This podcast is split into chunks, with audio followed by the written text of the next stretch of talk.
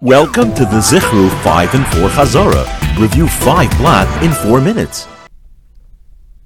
Daf Tess.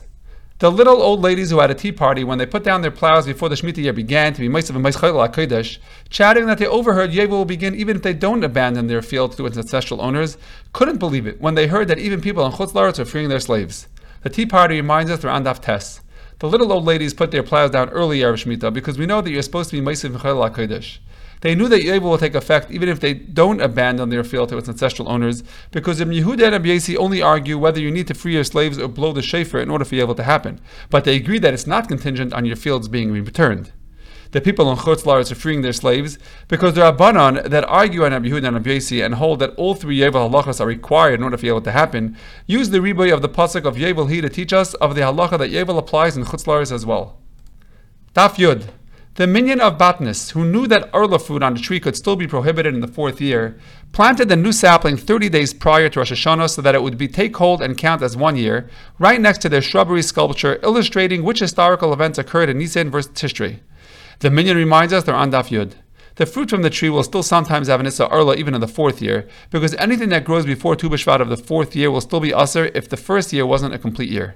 They planted the new sapling 30 days prior to Rosh Hashanah because even according to Rabbi Meir, that holds a Yeh Mechad B'Shana Rosh Hashanah, you still need 30 days before the year starts in order for the tree to take root. The shrubbery sculpture showing a picture of the globe reminds us of the Machlekes Rabbi Eliezer and Yehoshua if Betishrei Nivra Olam or Benisan Nivra Olam. Daf Yod Aleph. The stars twinkling over the earth that was covered in vegetation and laden with fruit, and named after tzaddikim that died on the same day they were born, knew a Mabul was coming when they noticed that Mazal Kima was coming up in the daytime and was missing two stars. The twinkling stars reminds us they're on Daf Yod Aleph. The earth was covered with vegetation to remind us of the machlekes of Rabbi Yehoshua and Rabbi Eliezer, whether the world was created in Nisan when the vegetation is just starting to come out, or in Tishrei when the land is already covered in vegetation. The stars are named after tzaddikim that are born and die on the same day like the Ovis, because it says Akadosh Baruch Hu Yeshev Neisem Shal Tzadikim Meyem Liyom Mechodesh Lechodesh. The Mazel Kima reminds us that the Gemara says Latamayu Azli, because they also argue when the Mabul started, which is based on the machlekes of when the world was created.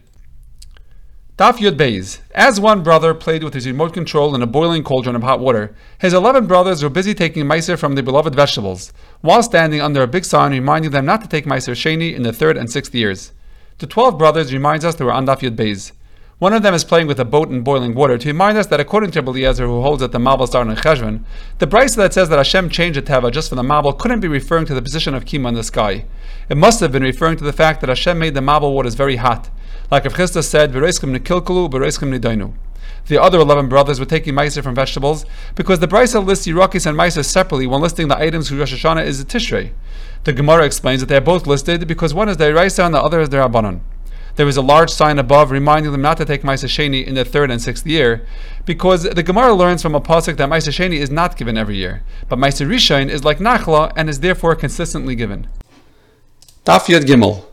The bar mitzvah boy excitedly using his new Rabbanan's measuring kit to determine exactly when his plant reached a third of its growth, hoping it would last for three years, and also to check if his kitnius had taken root. The bar mitzvah boy reminds us they're on Daf Yud Gimel.